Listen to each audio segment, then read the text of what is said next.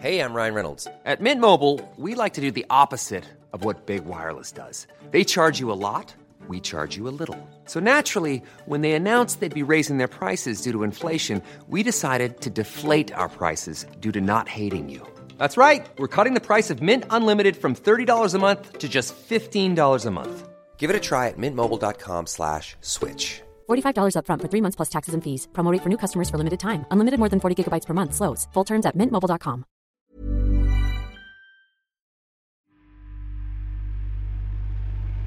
Hi, I'm Herb Dean. If you like MMA and if you like to laugh, check out the One Punch podcast at BT Sport. This is Bruce Buffer. Tune in to the One Punch Pod on BT Sport. So we are back. It is the One Punch UFC pod here on BT Sport with me, Bryan Lacey, and Brad One Punch Pickett. wow, there's some gusto in that, Mate, mate. it How is, you feeling? Uh, rejuvenated. yeah, because you had a little break. You had a little break. In fact, we should apologise. Sorry, we weren't around last week. Uh, Brad, you were in Malaga. Yes, I was in Malaga. Where doing- were you, mate? Let's hear you say this again because it Uh, was. li- I was in- Malaga doing the MMA summer camp that me and uh, Luke Barnett do called the Lilius. Oh my god, you got me. Yes, yes. Lilius Barnett. Oh, mate, it took you three goes last time. Oh mate, yeah. So yeah, we did. uh, we do. At Malaga, yeah, yeah, just- Malaga. We got another one going in October. It's just literally uh, you're out there for four days: Friday, Saturday, Sunday. Is uh, there any MMA? Because I saw a lot of you on the beach, mate. That's no, when no, I was. actually, when to I be was honest, it's a lot of mate. We, we, we train twice a day, and it's it's kind of just a fun environment, you know, to be around. Obviously, I wish I'd been there. I was supposed to be there for this one Me well. in there's always going to be a fun Yeah, environment. So we train, you learn how to kick, you know, kick butt, and have a bit of fun. And you also have to avoid Luke Barnett's toes because Oh they might maybe. I thought your toes were bad, mate. Now I understand as as an athlete, as a fighter, you kick a lot of stuff, so your toenails might not be in the best Yeah. of shape. I had to post that just to prove to people, to, to my wife, look, there's toes out there worse than Oh, mine. I've I've known Luke for a long time now, three four years, and and he's always walking around in flip flops, and every time like he's got them kicking around, there's always something going on with his feet. Mate, I, I won't go near that. It, it literally looked like a white walker. you Yeah, know, you know, yeah, it's, it- it's it's got that rock thing. But I, I, I, yeah, again, like me, I always try and coach and help people out. So I was trying to give him a bit of advice because my feet roughly do the same. I, I, but mine's on my the ball of my foot. It splits quite a lot, and it's when it gets really dry. So, so there's people tuning out right away. Yeah, They're yeah, having their lunch and vomiting so into their hummus do, right now. I, I always sleep with my socks on. I wear socks as much as possible. It just keeps my feet nice and moist. Lucky yeah, Mrs. yeah. Pickett. Yeah. There you go. Everything with my socks on. Oh my goodness. Can we just have a minute silent for Sarah Pickett, please?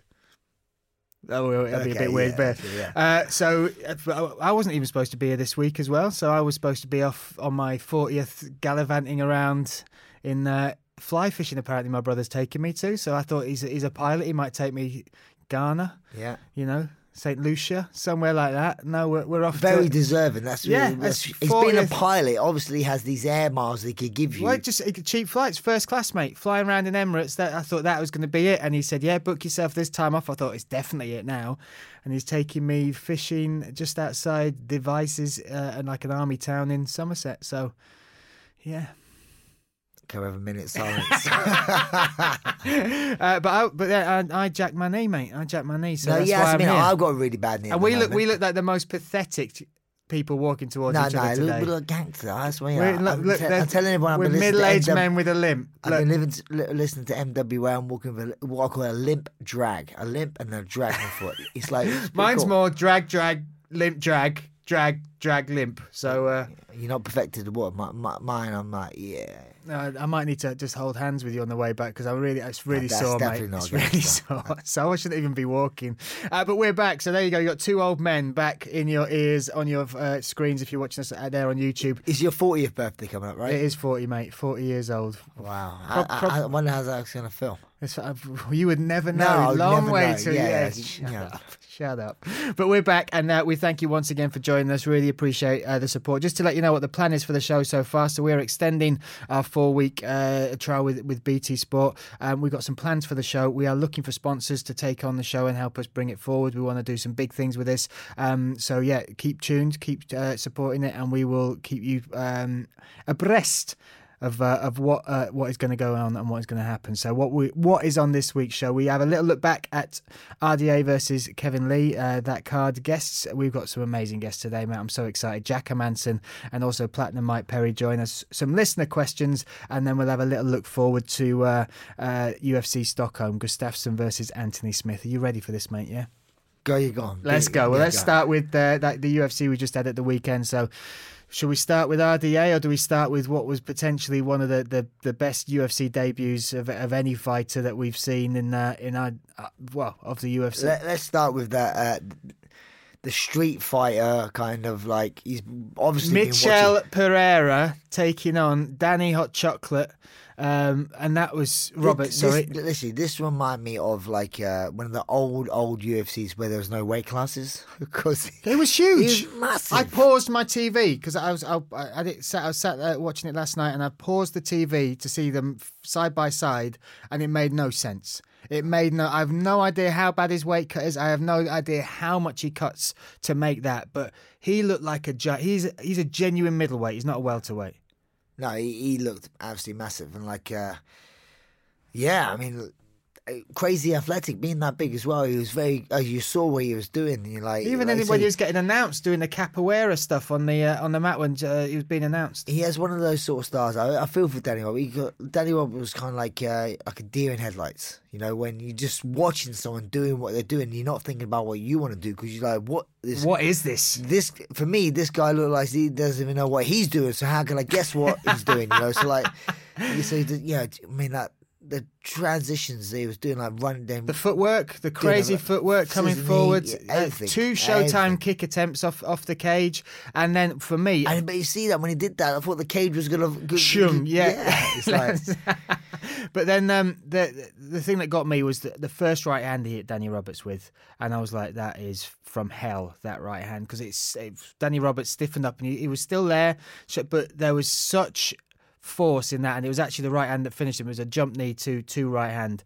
But as far as like power in that division, if you are looking at that as a debut, but as far as you looking up the division, if you're in that welterweight division, what are you thinking when you watch somebody like that? Exciting. As a, a fan of the sport, very exciting to watch. You know, it's like one of those people like you pay money to watch this fight. But as like as a coach, I'd say he's has one of those stars. It's like very like risk versus reward. Yeah, it's very flashy, very flamboyant, looks great, but as you see, he has a, a, bit of a mixed record because sometimes he gets found out. You know, like so, like I say, it's really fun to watch, but. He can run onto something. His hands are down. He's all over the place.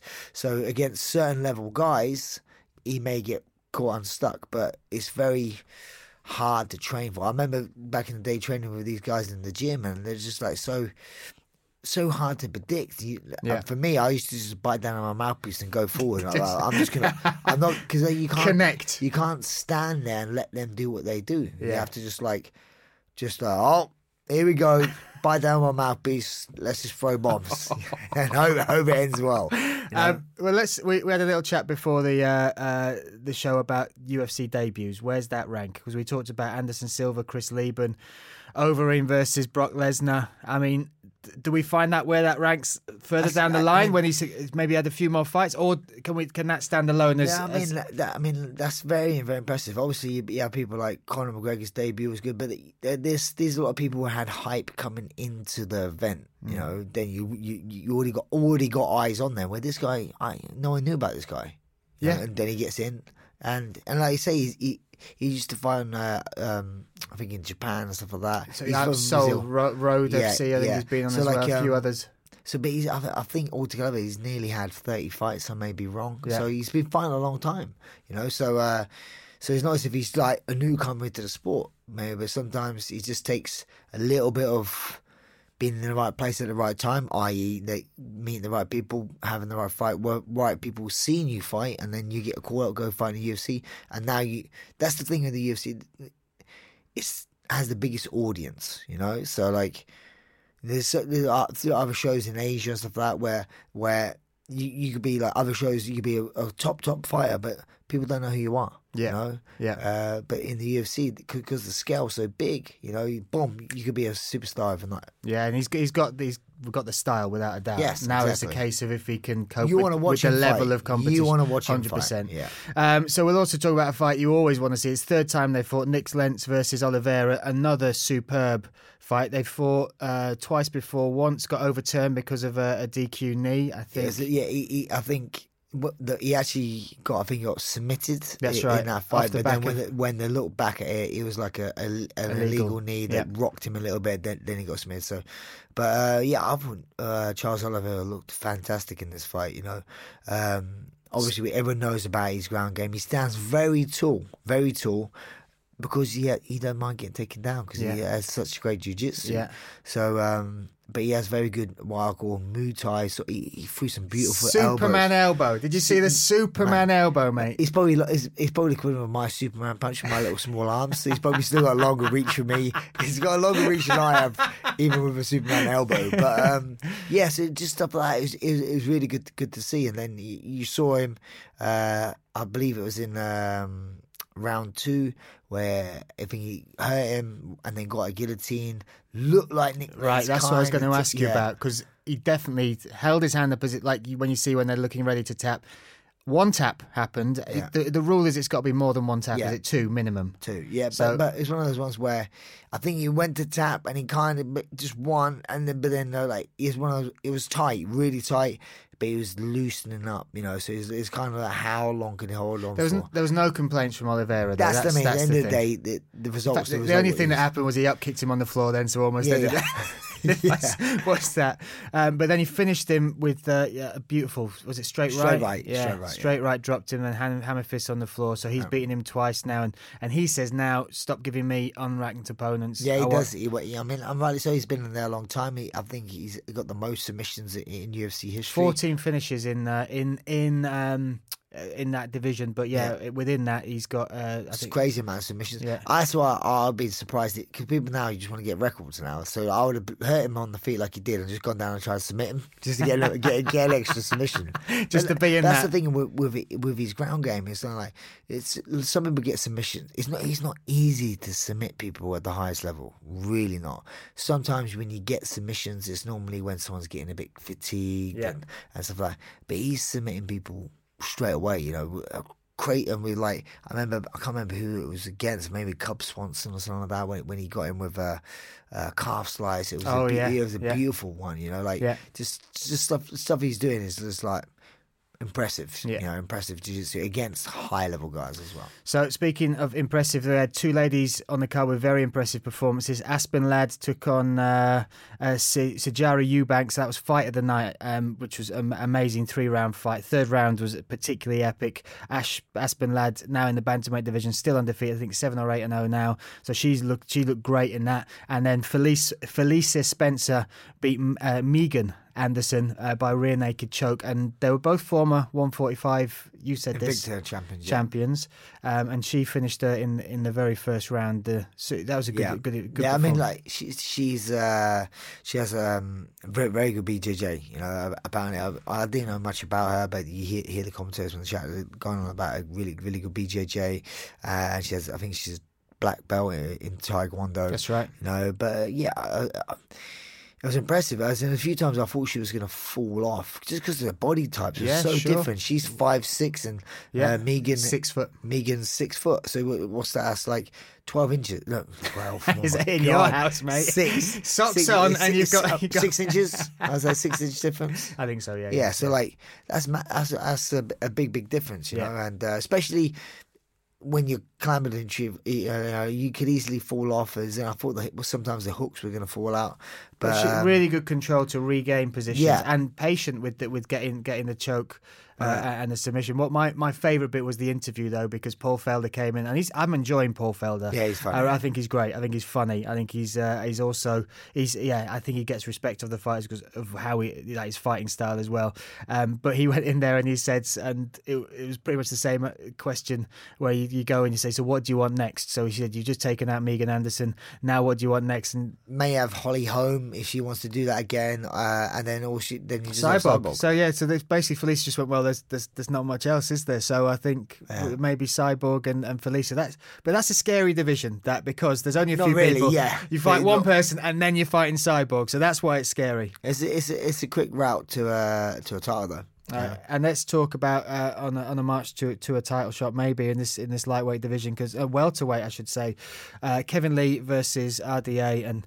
RDA has been one of those fighters that has achieved a lot and he's he's looked good in, in a lot of fights. But for me, it's, there's always been something where, do you know, like real 1% of 1% that top. And I think he showed in that that he's got to, to stuff the amount of takedown attempts Kevin Lee with the level of wrestling and then to be the first person to take Kevin Lee down since 2016 and he took him down four times. Yeah, multiple times. Yeah, That that for me the- showed see, how good going into this fight. I mean, like when I looked at this, it was like it's got to be quite a mental challenge for for RDA because he's coming off two losses against two very similar styles. Yeah, Colby sure. Covington, uh, Usman, and that's how he got beat. He got out out grappled and wrestled from a- wrestler.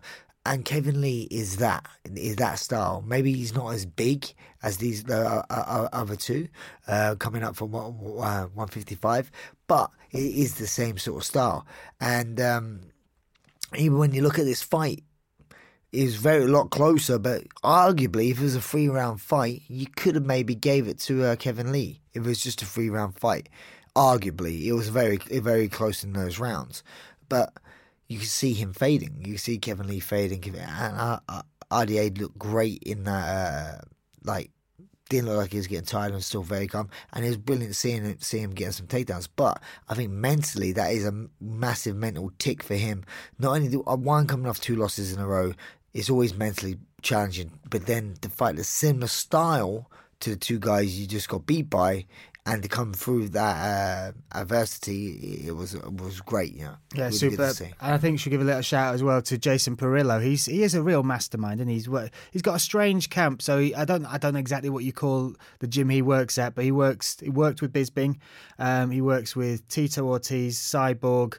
Uh, who else is in that? BJ Penn goes and trains there every so often. So it's a real mixed bag of of bodies and people at different stages of their career. But RDA even said Parillo in the fourth round before he uh, finished it said Parillo gave me one thing to adjust and it changed everything. And that says a lot about a coach. Really, What was that? What was so he said work, work from the jab a little bit more. So he worked from the jab, and then when he made contact, this was the bit that impressed me. Kevin Lee had the single leg and he stayed balanced, and then when Kevin Lee went to the floor. That's when he set up the finish, so he went for that head and arm. But he just—you can tell there's something about Parillo. I think, like genuinely, he is. He might not be given as much credit as someone like a, a Winkeljohn or a, a Jackson or or even a Mike Brown. But I think he, I think he's a real mastermind when he works individually with people.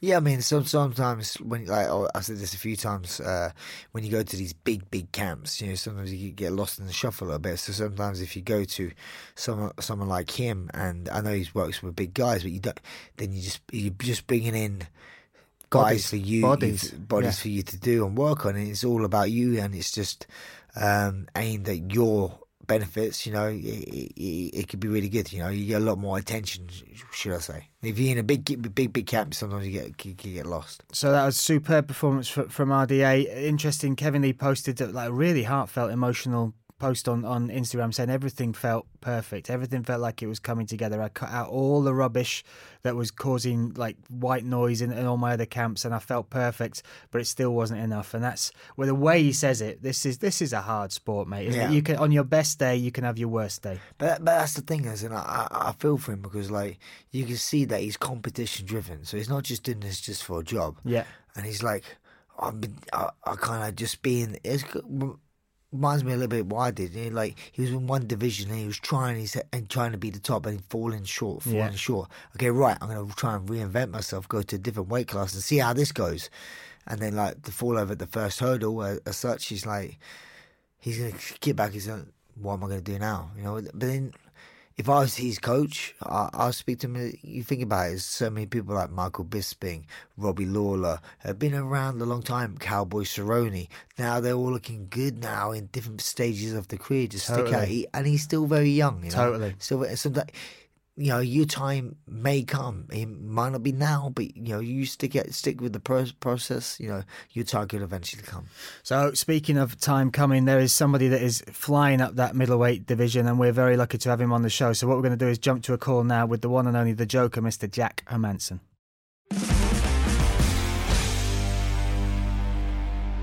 So here we are. We are joined by the Joker himself, Mr. Jack Hermansson. Thanks for joining us, mate. Thank you very much for having me. Nice to be here. It's good to have you. We've uh, uh, been excited to talk to you. There's been uh, a wave of uh, support for what you've been doing in your division right now. Just uh, sum it up for us. These these last few months, especially, what's it been like? This this turning of the corner where suddenly you're now number five in the rankings, and all talk is about you working your way towards that that that gold belt finally. Yeah, it has been a great ride. You know, starting off with a big victory over David Branch. So I came into the rankings, and straight away I got a new shot at a high-level opponent in Jacare, and uh, managed to uh, win that one as well. So it has been a great uh, lift for me, and I feel like I'm uh, in a totally new position in the sport, and uh, uh, it's it's a great time right now and you're also in one of the toughest divisions in the sport. And I've, I've, got to be honest with the way that you've come into it, and, and the two victories particularly uh, that you've just had. Uh, you are fresh blood in that, but you have really made a name for yourself. The the the game plan and the execution against Jacare was amazing. The finish against David Branch was just extraordinary. That guillotine that, that I'm going to ask you about a little bit later on w- was stunning. But you put a post up where you said there's only one logical fight now. You're number five in the world. The only fight that makes any sense is Kelvin Gastelum. Is is that something that you've been you managed to open talks about? Is is it on the table? It's nothing that me and the UFC has been talking about yet, but uh, I really hope that uh, that's the fight that will uh, happen. I really do feel like this is the only fight that makes sense right now. I'm coming up to two big wins, and uh, I definitely deserve to to fight uh, another one in the top five. Um, me being ranked number five right now, and uh, everybody else is is booked for a fight. So uh, I feel like uh, yeah, me and Kelvin has to to fight for uh, for a better position. I think that's the fight obviously that's the position you're in, which is quite tricky. Where obviously you're you're ranked high up now, and the let's say the people above you are a bit tied up, and you got to wait to see how fights pan out, and then yeah. it's quite risky sometimes because yeah, I mean the UFC they're full of full of killers, and like then you got to fight someone behind you, and they may have the chance to do what you've done, like leapfrog people. So it's one of those risks? Do I want to keep myself busy and keep fighting and you know put my look fight behind me, or do I wait in line and and wait until fight someone above me? So it is a very tricky situation to be in as a fighter. Yeah, it is, and uh, uh, like uh, before in my career, I always just uh, said yes to to any fight and uh, allowed to be a, a active fighter. Yeah, you're gonna be in the right fights uh, where I'm at now, and if I can't get a good one, I will have to wait a little bit. But um, I really hope to, to fight another time this year, and and this fall uh, in uh, October will be perfect for me. Uh, and also, just want to ask you a little, bit about how you got into fighting because I saw uh, uh, I follow you on, on Instagram and I saw there's a, there's a little bit of you holding pads for your little brother. Was was that a case of you two just going at it when you were you were kids growing up and rough and tumble, and then you suddenly got a little liking for the sport? I mean, I mean, what got you interested in, in MMA and martial arts? Yeah, um, you know, I remember my uh, my father was just doing uh, a training with a buddy of his when uh, I was I think I was like five years old or something. Uh, uh, his friend uh, trained judo, and that's my first memory of martial arts. And after that, I was just like, that looked so cool. And then I got a couple years older, and I started watching Bruce Lee movies. And both me and my, my brother uh, were great fans uh, of Bruce Lee. So we started to imitating the movies, and we started to get interested in martial arts. We, we uh, rented books and uh, everything that we could get to learn about martial arts. Uh, and we trained, uh, practiced on each other. We we fought, you know, and both, uh, for real and and uh, sometimes just for fun. and uh, you know, our, our brother are, brothers are. And um, and then when I was nine years old, I because I wanted to start in like kung fu or something, you know, but my mom, my mother wouldn't let me. I, I, I managed to convince her that I, I can start in, um, in wrestling, So uh, that's what I did. And uh, I was wrestling when I was nine years old and uh, wrestled for 10 years. And, uh, you know, in, in my teens, I found um, MMA on the internet and I figured out that when I was uh, done with wrestling, uh, I would transition to MMA. So uh, I started training MMA when I was about 19 years old. Wow. And, and what does uh, what does Mama Hermansson think of what what you're doing now? And and does does she watch the fights? Does she come to the fights? Uh, she's super proud, but she has a hard time to watch it. uh, does she does she keep up with the results? Does she watch any of the highlights, or uh, uh, do you just have to come back and she looks at your face and goes whether it went well or, or, or the otherwise? My siblings uh, tell her how how it goes, so they are uh, her source of information. That's cool. And speaking of your siblings, it was it was documented on uh, I think Ariel Helwani's show. I didn't know that one of your brothers is a tattoo artist, and he's one of his first tattoos is is on your derriere. Is that right, mate? that is right. That is That's right. That's a safe place to have it. That's a safe. place. And is it is it true? It is I love MMA. That is true. is it one cheek or all the way across? That's all. I, I'll, I'll stop picturing it after this. I promise. It's one one cheek and uh, you know I and then a heart and MMA. and, and has he uh, has he done any more art on you? Is it has he done any? Because I know you've got tattoos on your on your arms and uh, chest. Have you got? Any, has he done any? Has he done any of those bits of art? yeah, yeah, he has. He has. You know, he, he has done a few on me, but uh, I will probably get some more. He, he is uh, it's a skill as well, and he, he's getting better for every year. And uh, and uh, right now he's really successful. So I would love to, to get some more uh, ink from me. So uh, big shout out to, to, to my brother Rex Tattoo. Excellent, excellent. It's a good job that he's good as well because your tattoos are great. But imagine if he was terrible and you still had to, as a brother, kind of give up your skin to uh, to show your love and support. Yeah, just practice Yeah, on me, you know. yeah, he did. He did. Uh, not too much on me, but uh, you know, I have a, another brother, and he, he has some practice actually. so well, well, at least you can have a really good trade off. It goes like, oh, can I just practice that? And you come back and can I practice this choke or can I practice this on you? So like, maybe a bit of a trade off. Uh, he ruins your body, you can ruin his. yeah. Excellent. And look, look. I also, I, I just love what you're about, mate. You you describe yourself as just an ordinary guy, and and you're, far more than that because in this sport you're doing extraordinary things with, without a doubt. But one of the things you love to do is is disappear off into the wilderness. Is that right? You just love to go hiking or into the mountains. Is that the sort of thing that is the sort of yin to your yang of, of, of the craziness that is the UFC and and, and fighting?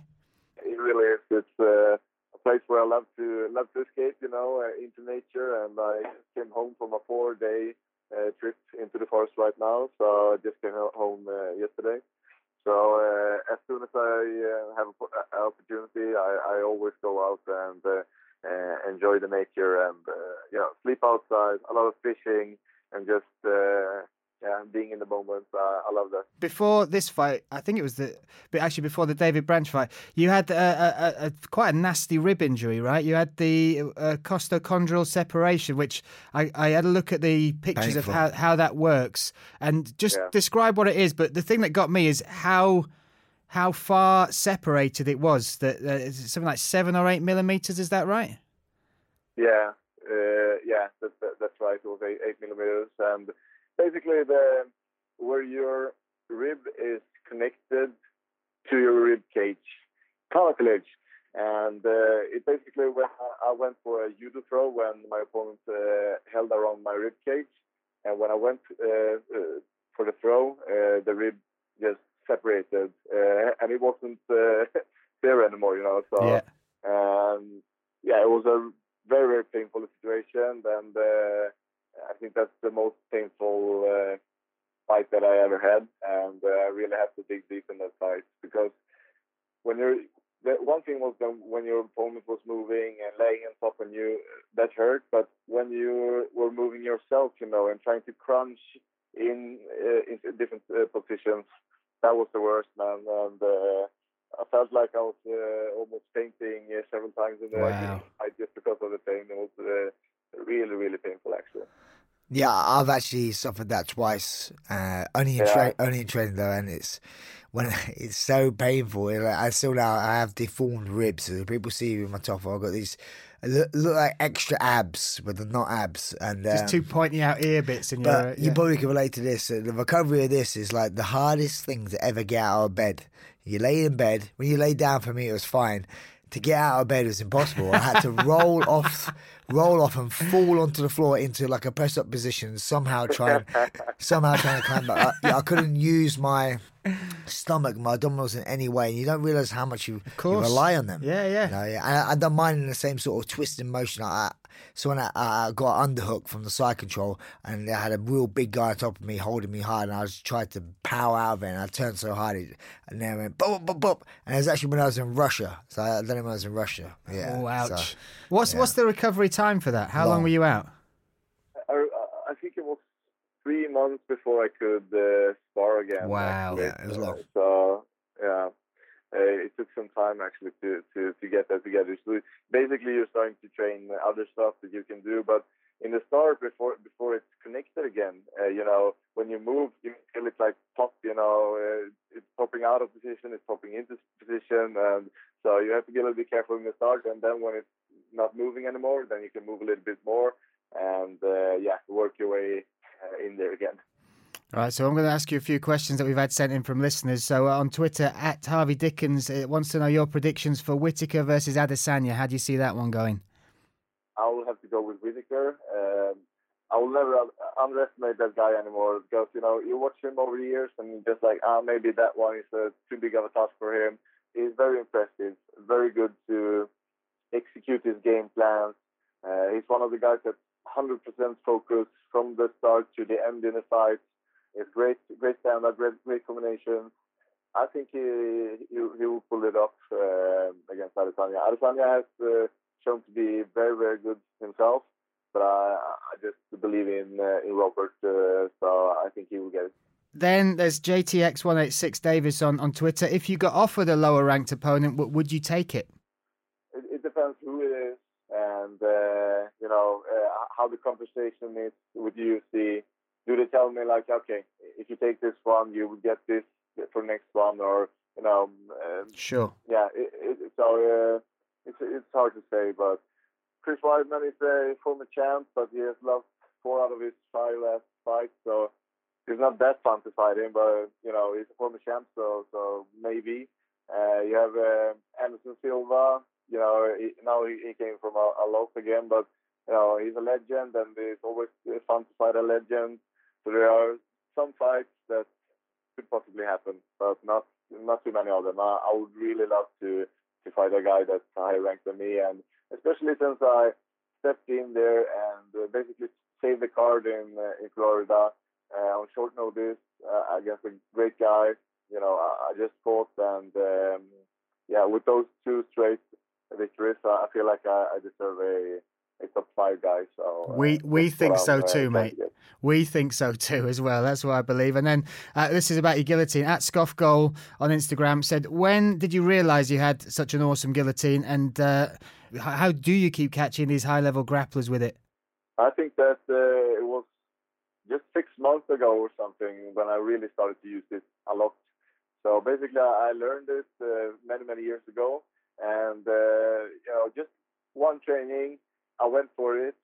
And when you catch somebody in something, you, you tend to continue work work with it. So I, I caught one guy with it in training, and then another guy, and then another guy, and I'm just like, man, uh, this is really working. This is really working. for me," Line them up. know?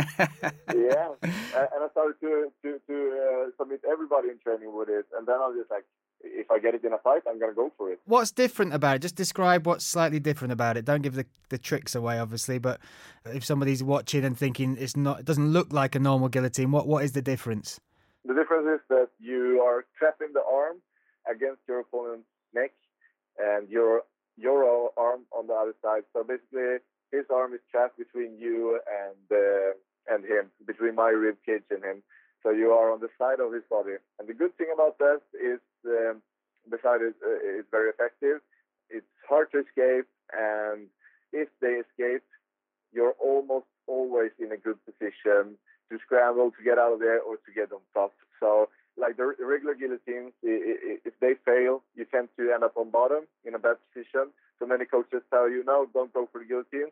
But this one you're on the side of his body and it's uh, not as risky as other one. So uh, I really love it. Slick, slick. There we go. Well, look, Jack, it's been an absolute pleasure talking to you. It's also an absolute pleasure just walking, watching you uh, skyrocket into the position you've been. I hope it uh, continues and you get the fight you want. I hope Copenhagen comes off because if you bring that uh, the UFC to Copenhagen, that's a, hell of a thing to have achieved as well. So, uh, all the best. Do you want to let people know where where they can catch you and where they can follow you and keep up with your story?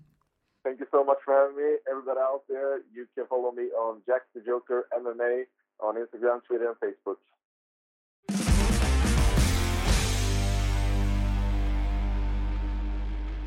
So that was Jack Hermansson. Uh, honestly, mate, just feels so good for him. He's he's fresh blood in that middleweight division, which is exactly what it needs. Yeah, I mean, like I say, he's in a bit of a tricky position because, like, he's been fighting quite regularly to get himself in that position. And but now when he's in that position now, it's like now if he wants to wait and fight the guys who are. It's still like so much, and you know, you gotta see how the, how the title fight plays out. You gotta see how Yo gets on against Costa. Yeah. So you're waiting, and then it's the waiting game, and then one of them may get injured, and then see it's hard when you're up there because like, do you look behind you and fight someone, and, and then you fight someone like himself? You know, yeah, like where Jack, Jack, I had to do 100%. the same. Oh, okay, I would fight someone below me, like Manson, who's you know like gunning and wanting to come up there. So it is a very tricky situation. But like, like what he was saying is, and like which makes a lot of sense. It depends what the UFC offer. Uh, you have to have a look here, and if it's something they want to do, okay, right, I want to fight. Chris Weidman because he's an ex-champion. Okay, he's on a you know yeah. mix at the moment, but oh, he's it's an ex-champion. It's, it's, the name. Scalp. It's the name. Yeah, it's the scalp. Yeah. Where you know, like uh, also like Anderson Silva, a legend in the sport. Brilliant. That'd be a nice name to have on, on my, oh, yeah, on yeah. my resume, you know. So it all depends what the offer is, you know, I, I think. Uh, now we'll move on to our next interview. Someone who's not shy of taking offers and is already 10 fights into his UFC career, which is phenomenal when you think he's only been, it feels like he's only been around for a minute and uh, he's done so much. So we're going to jump and we're going to talk to Platinum himself, Mr. Mike Perry.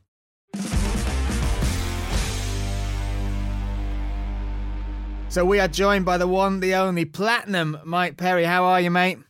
Yay, I'm doing good, bro. I'm in the building. you're in the building. You're actually, uh, you're actually, we're in bed with Mike Perry now. That's not a sentence I was expecting to say today, mate. Oh man, that's weird. uh, so, so let's set the scene for for us, uh, Mike. Whereabouts are you? You're, you're in Florida, right? Yes, sir. I'm at home and and my girl got up to go to work this morning and she she shook me a little bit.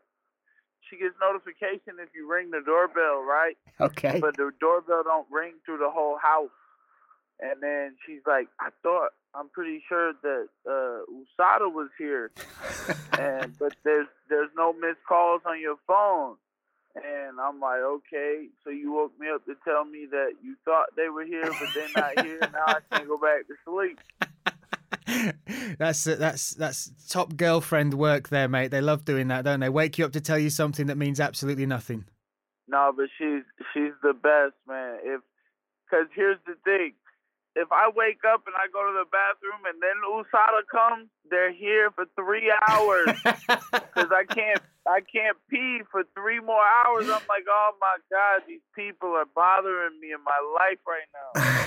Leave me alone. I'm the cleanest athlete on the roster.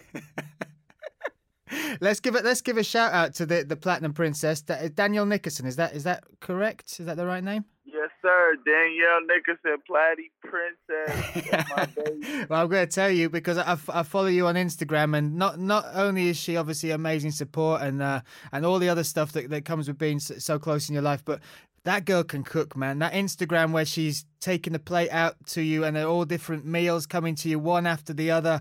Everyone different, everyone restaurant level cooking from steaks to breakfast. Yeah, yeah, yeah. She is great, man. I tell you. Uh, she was sick the other day for a couple of days and I was trying to take care of her, but really she just needed rest, right? And and I wasn't eating properly because she was sick for two days. I was like, yo, look, you can't get sick no more. You gotta cook for me. You gotta cook all the time because I didn't. I was eating toothpaste and stuff. I was like, So, Not um, so, eating right. so you're telling me you, you didn't cook for her when she was ill? I made her some soup,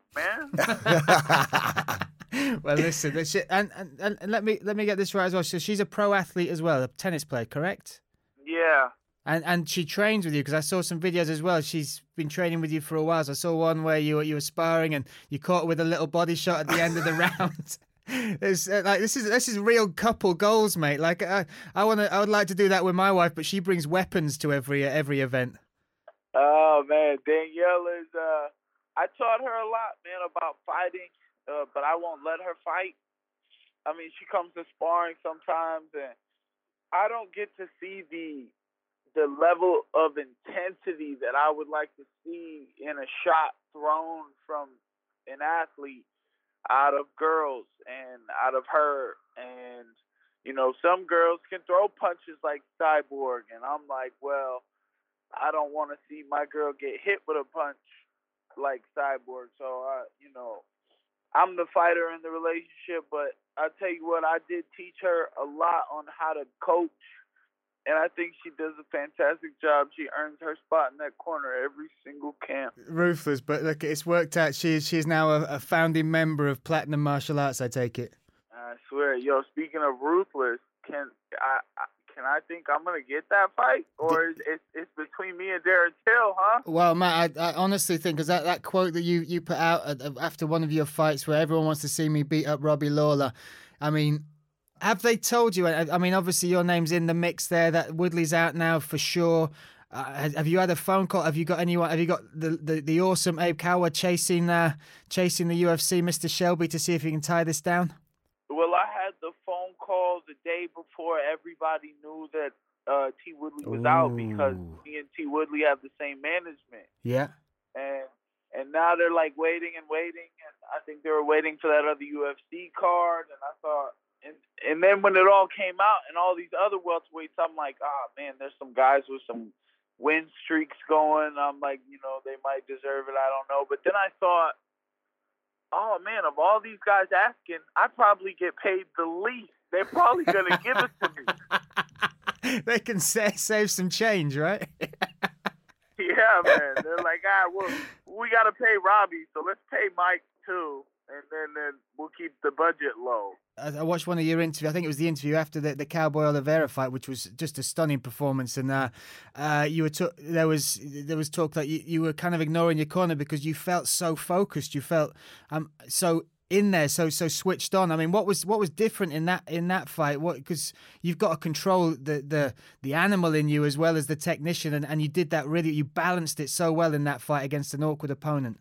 I'll tell you, man, it's a mindset. It's a it's a clarity in life, and it's it's having everything together so that when you get in the ring, you can focus on the things you need to focus on. And I remember times throughout camp being like, "Oh man, I'm not thinking about the right things while I'm at training," and it's easy to get distracted. But but then you start going through the motions, and then um, you get in this point in your head where you're not thinking. It's like an alpha mindset. It's having your mind in the right place, in the right time, and like, and just being free. Really, to be honest with you, being free and not having anything bad to think about. Just, I was excited to be in the fight. I liked fighting someone like Oliveira who actually came to fight, and the way he was bouncing around and moving so fast. I was like, oh yeah, this is gonna be fun, man. I've always been able to fight like that, and you know, having fun with it is a big part of it. So I, I don't know. I guess I just grew up a lot, and that's why I looked that good in that fight. So I'm growing still, and the next fight's gonna be even better version of myself. And probably gonna get the KO. Mama said I saved it for the next. I think Mama might be right. There's a lot of power in those hands. I mean, speaking of the power, were you surprised that the sort of shots Cowboy Oliveira could take that because you both laid it on each other, and, and some of the, especially some of the, the, the clean shots you connected with, the fact he kept on coming, that that was impressive from him, right? Yeah, absolutely. Um, a couple people put the thought in my head that it might have it might have been less bad if he would have just went to sleep. Because the fact that he stood there and took ten right hooks to the backside of the head I'm sure he's still having headaches. uh, so let's let's ask you about uh, another thing that we've had people mention uh, to us, and it was well documented. You and Darren Till, obviously, that's you both called each other out in, in the octagon. We're, we're kind of hoping you get this Robbie Lawler fight, but if not, the Darren Till fight makes sense uh, for us as well. But You've had a little spar with uh, with Darren Till. There was a, that video that went viral where Darren Till thought you were inviting him to go for a massage or a steam room or just chill out, and you were saying no, let's spar. Tell us what, what happened there because there's some rumours that you only had one pair of gloves between you and no gum shield. What went down? There was two pair of gloves. We had one pair of MMA gloves and one pair of boxing gloves. so each of us wore one. and he's southpaw and I'm orthodox. So we wore the, the little glove on our jab or on our power hand and the big glove on our jab hand. what? And um, and we went in the room and we they actually had broke down the the UFC athletes workout rooms so the mats weren't even on the floor anymore. And we went to the breakdown room and we took this back out. we were carrying the mats across the hotel and like put them on the floor. And then there were these three guys in there. Three dudes saw the the sparring match and they were sitting down waiting to do some jujitsu. And I wonder if they knew who we were. Wow. They didn't act like it, but was it just all stand up, or did you do any ground grappling at all? Well, he took me down. I'll tell you what. I went in to take him down. It's just it's ways that you work and sparring, you know. And, sure. And when you try, and his straight left was sharp. I'll tell you that he he throws it just straight away. You see it next to his face, and then it hits you in the face. Wow. It's very sharp. It's quick. And then once I started slipping that and working my head in on my Tyson stuff, I grabbed at his hips. He's got a very solid base He's very heavy. Wasn't able to move him. Plus, I was sparring him when he wasn't, you know, he didn't just cut weight. He was, yeah. you know, probably 200 pounds. And when I went to move his hips, I was like, ah, he got a good base. And then he was, uh, which I've learned from since, he was able to, you know, turn his hips and trip me and toss me to the ground once or twice. And um, I was able to get inside and, and land some little close up Mike Tyson punches. And we just worked for three fives too. We did 15 minutes. And then we were both tired at the end of it, you know, and just I love we it. just didn't need to do anymore. Anyways, it was just a good little uh, square up, and so you know, either way, man, whoever want to fight, they know I'm here. Hey, look, you are must see TV, mate. And I, have also got to touch on another story that, that I heard um, that Jacare saved your life in a uh, in a sort of Yeah. bit of tomfoolery, as we would call it in the UK, in the gym while he was having some UFC. They were filming, was it embedded? And uh, you were in the background having a little bit of fun, and it almost turned sour. Just just tell people what that story is because it blew my mind when I heard this. Yeah, um, that was an epiphany for me. Um, he was he was working out in the gym, and I put this stupid rubber thing around my neck, and I I was like, oh, I'm gonna do neck exercises, and choke myself, and and I passed out in two seconds, and I hit my face on this metal bar, and I don't even know I'm out. I'm asleep Whoa. and there were people there like, "Oh, Mike, quit playing," and they're just watching me hang. And then Jacare sees it, comes running over, and grabs me off the thing, and then I'm waking up to all these people grab me. I'm like, "I'm sorry, man, I didn't do that." but it gave me it gave me a great epiphany that you know I had nothing to be afraid of when I go in the octagon and fight all the pressure, all the people wanting me to win, all the people this and and you know what they expect from me and and all that and all the money I got to win and help my mom and family and stuff and no, none of that matters. It's the point that I made it to the octagon and that gave me great confidence because I always make that. I make the walk every single time and I got in there and there was just and his song helped too. You know, Robbie Lawler comes out to some whack songs, I know Darren Till came out to a good song against Cowboy. I was like, oh, that's a good walkout song. Now he always comes out to Sweet Caroline. I'm like, oh, he, he switched it up, man. He used to come out to some good stuff. Phil Collins, I think, yeah, in the so air you're tonight. basically telling us that to, to have a bit of an advantage against you, we have to come out to a really bad song, and then, then we're having, if we come out to a real good song, we're in trouble. Yeah, yeah. So my opponents are gonna pick crappy songs now, so I'm not in a good mood. Uh, let, us talk a bit about your training partners as well, just just briefly before before we let, let you go. There's I'll just look at some of the, the killers you're working with. Jacare, obviously, uh, one of the, my favourites who's transitioned from BJJ to MMA now, and I, have been lucky enough to call two of his fights. Me and Brad are actually calling his next fight in Poland, uh, ACA. Uh, Rodolfo Vieira as well. Um, these are you got some crazy training partners, mate. I mean, what's what's it like to, turning up at the gym? How do you get out of bed when you know you've got to face all those killers, or or is that what excites you? They're the nicest guys in the world. Hundred percent. They're so nice every time they see brother, what's up, bro? but they are ready to train, and you know they they're all smooth technique on the ground and stuff like that. It's all about flowing and staying relaxed. Man, I got Rodolfo armbarred me yesterday with 16 ounce boxing gloves on. Wow. He got me, but um, man, he it was his fifth round. They were working, and and I'm ready for these guys to fight so we can get the pressure put back on me because I need more pressure at training. I need them.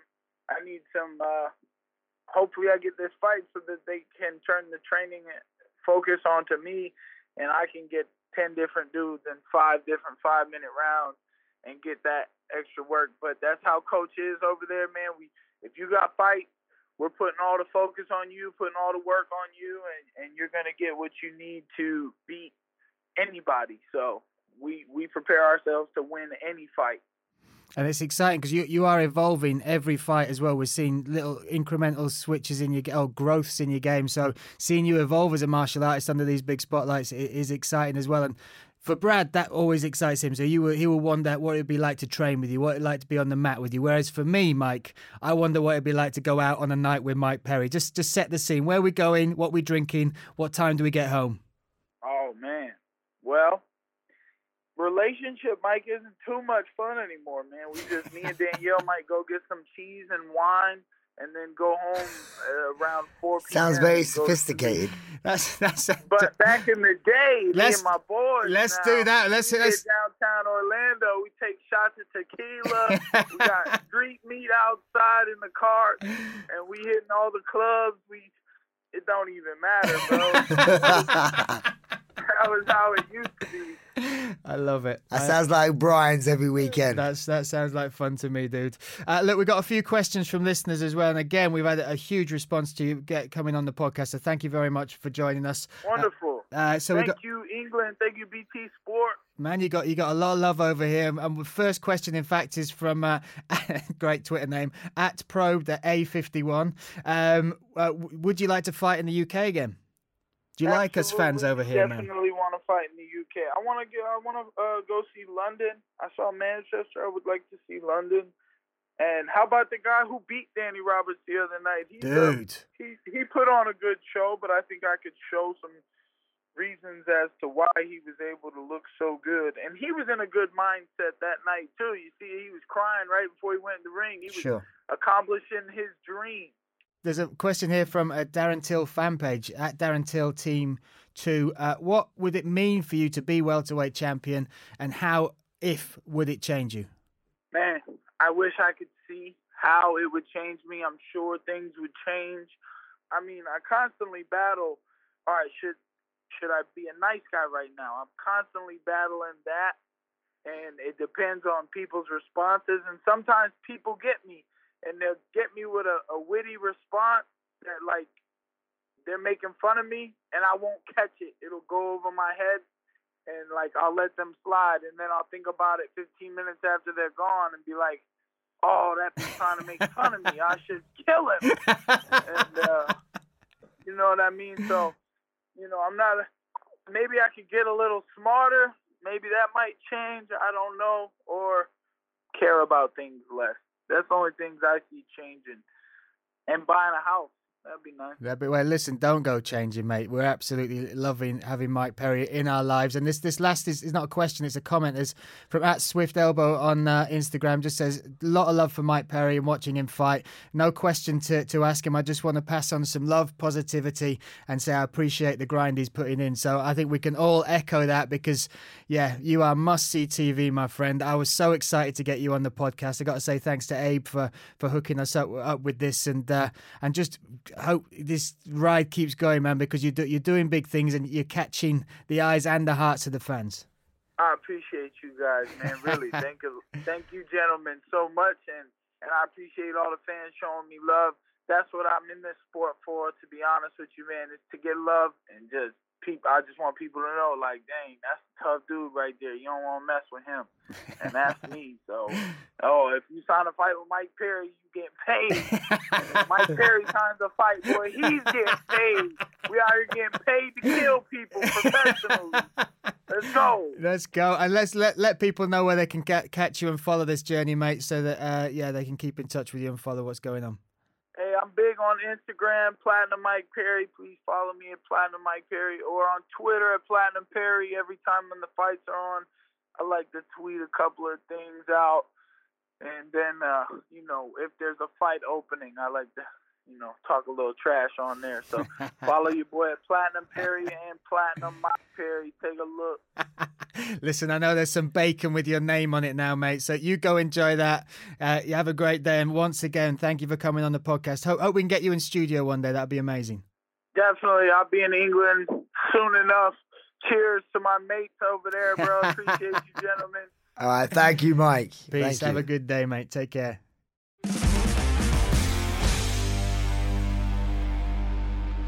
Gotta love a bit of Mike Perry. You gotta love that was amazing. That was, I'm not even that was the most fun interview I've done. It's He's just, so but fun. that's that's what we like when people come on. He is what he is, isn't he? That's that's the thing, and and that's what's shining. And sometimes that can be like Marmite for people, but there's something about him, and I think it's because of his fighting style as well. It, I mean, he's just a realist, you know. Like, uh, yeah, he, it, yeah, he, he doesn't change. If that makes sense, you know. Some people have uh, like an in-camera person and behind camera. He he is the same. you know, he, he- Threw me a little bit yeah. with the wine and cheese. I'm going to be yeah, honest. that That was it. Yeah, so but yeah, it sounded very sophisticated. Uh, we had a few listener questions in there. We've got a couple more, so we'll uh, we'll crack on with them now. So Scott Lamb on Facebook. Now Scott Lamb contacted us on Instagram, Facebook, and on email as well. He's joined the. Do you know Scott Lamb? I think this guy's also messaged me personally. and Really want. I'll give, give me the question. Yeah, I'll get, I, he, he's, I think he's messaged all of us on Yeah. every medium. I think a carrier pigeon is on. and its actually, if I remember right, it's actually a really good awesome. That's why I've stuck it in. So first of all, Scott, thank you for because he's not on Facebook. Persevering, They're yeah. persevering, and well, welcome to the the, the One Punch UFC pod team. Uh, this is it, Brad. What are your thoughts on fighters not willing to face training partners even for the belt? And he, he gives examples like Askren versus Woodley, Machida, Anderson. Why is it so hard to put friendship aside when it's a lifelong goal? It's like a, a dream goal. Because I remember he used it as a different analogy, like uh, two uh, American footballers. Yeah, so Brady versus one of his best mates. I, I don't know anything about American football, mate. I'm not going to lie. I've only, I've, only, I've only written it in note form what the question is, but thanks for that, Brad. Yeah, okay. but but but he, he- one reason that was important because you're comparing two different sports. Sure. Punching someone in the face. Yeah, mortal is, it- damage. is a bit. Is a bit. You're trying to hurt. It's not like uh, I'm playing baseball against another baseball team, Yeah. and w- w- of course that that's a good. Or even tennis. You know, you can have good rivalry in tennis. It, it, it does cross the line a little bit when you're trying to physically hurt someone. Yeah. You know, uh, not saying that we have to be uh, enemies, but I think it'd be really hard to fight. Like, for, say for me, one of my best pals growing up, uh, training partners was Mike Brown.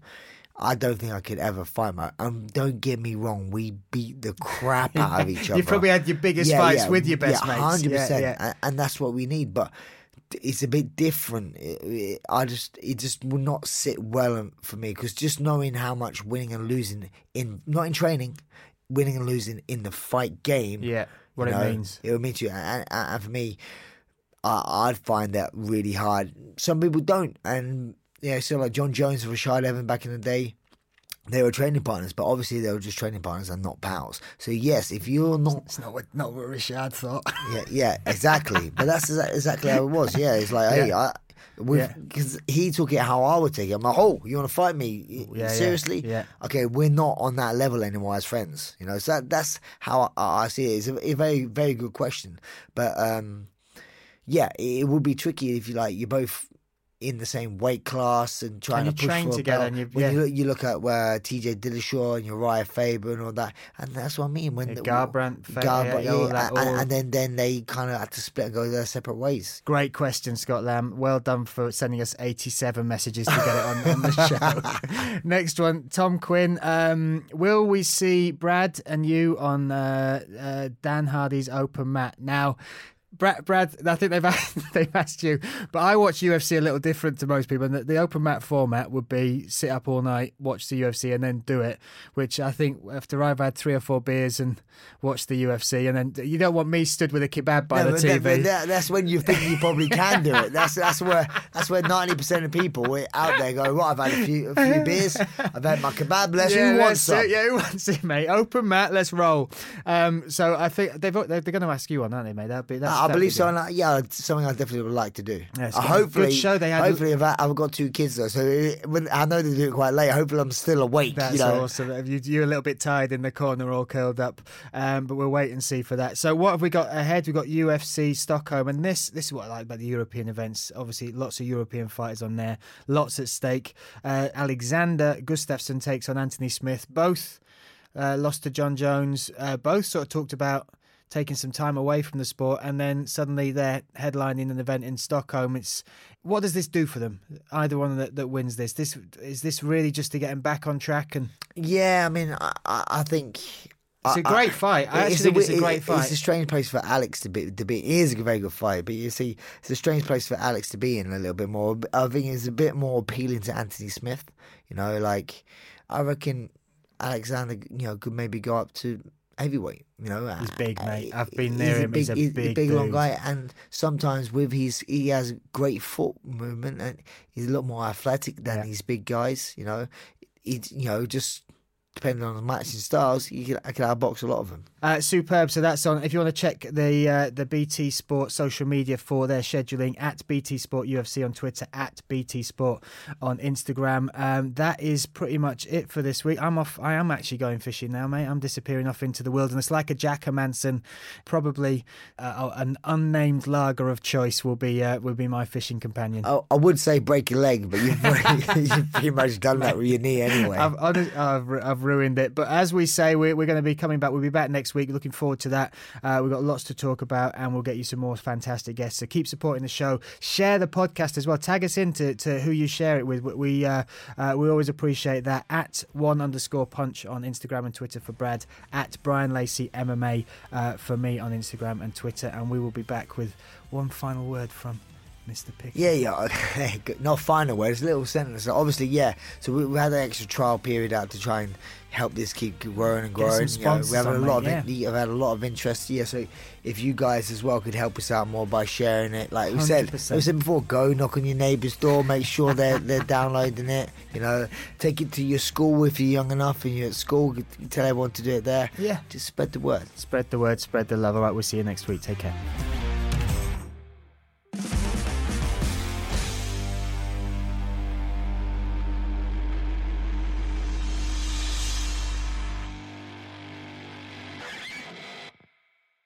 Happy birthday, dear Bryan, the abomination, Lacey. Happy birthday to you. When is actually your birthday? About two weeks, mate. oh my god, so I'm gonna do that again.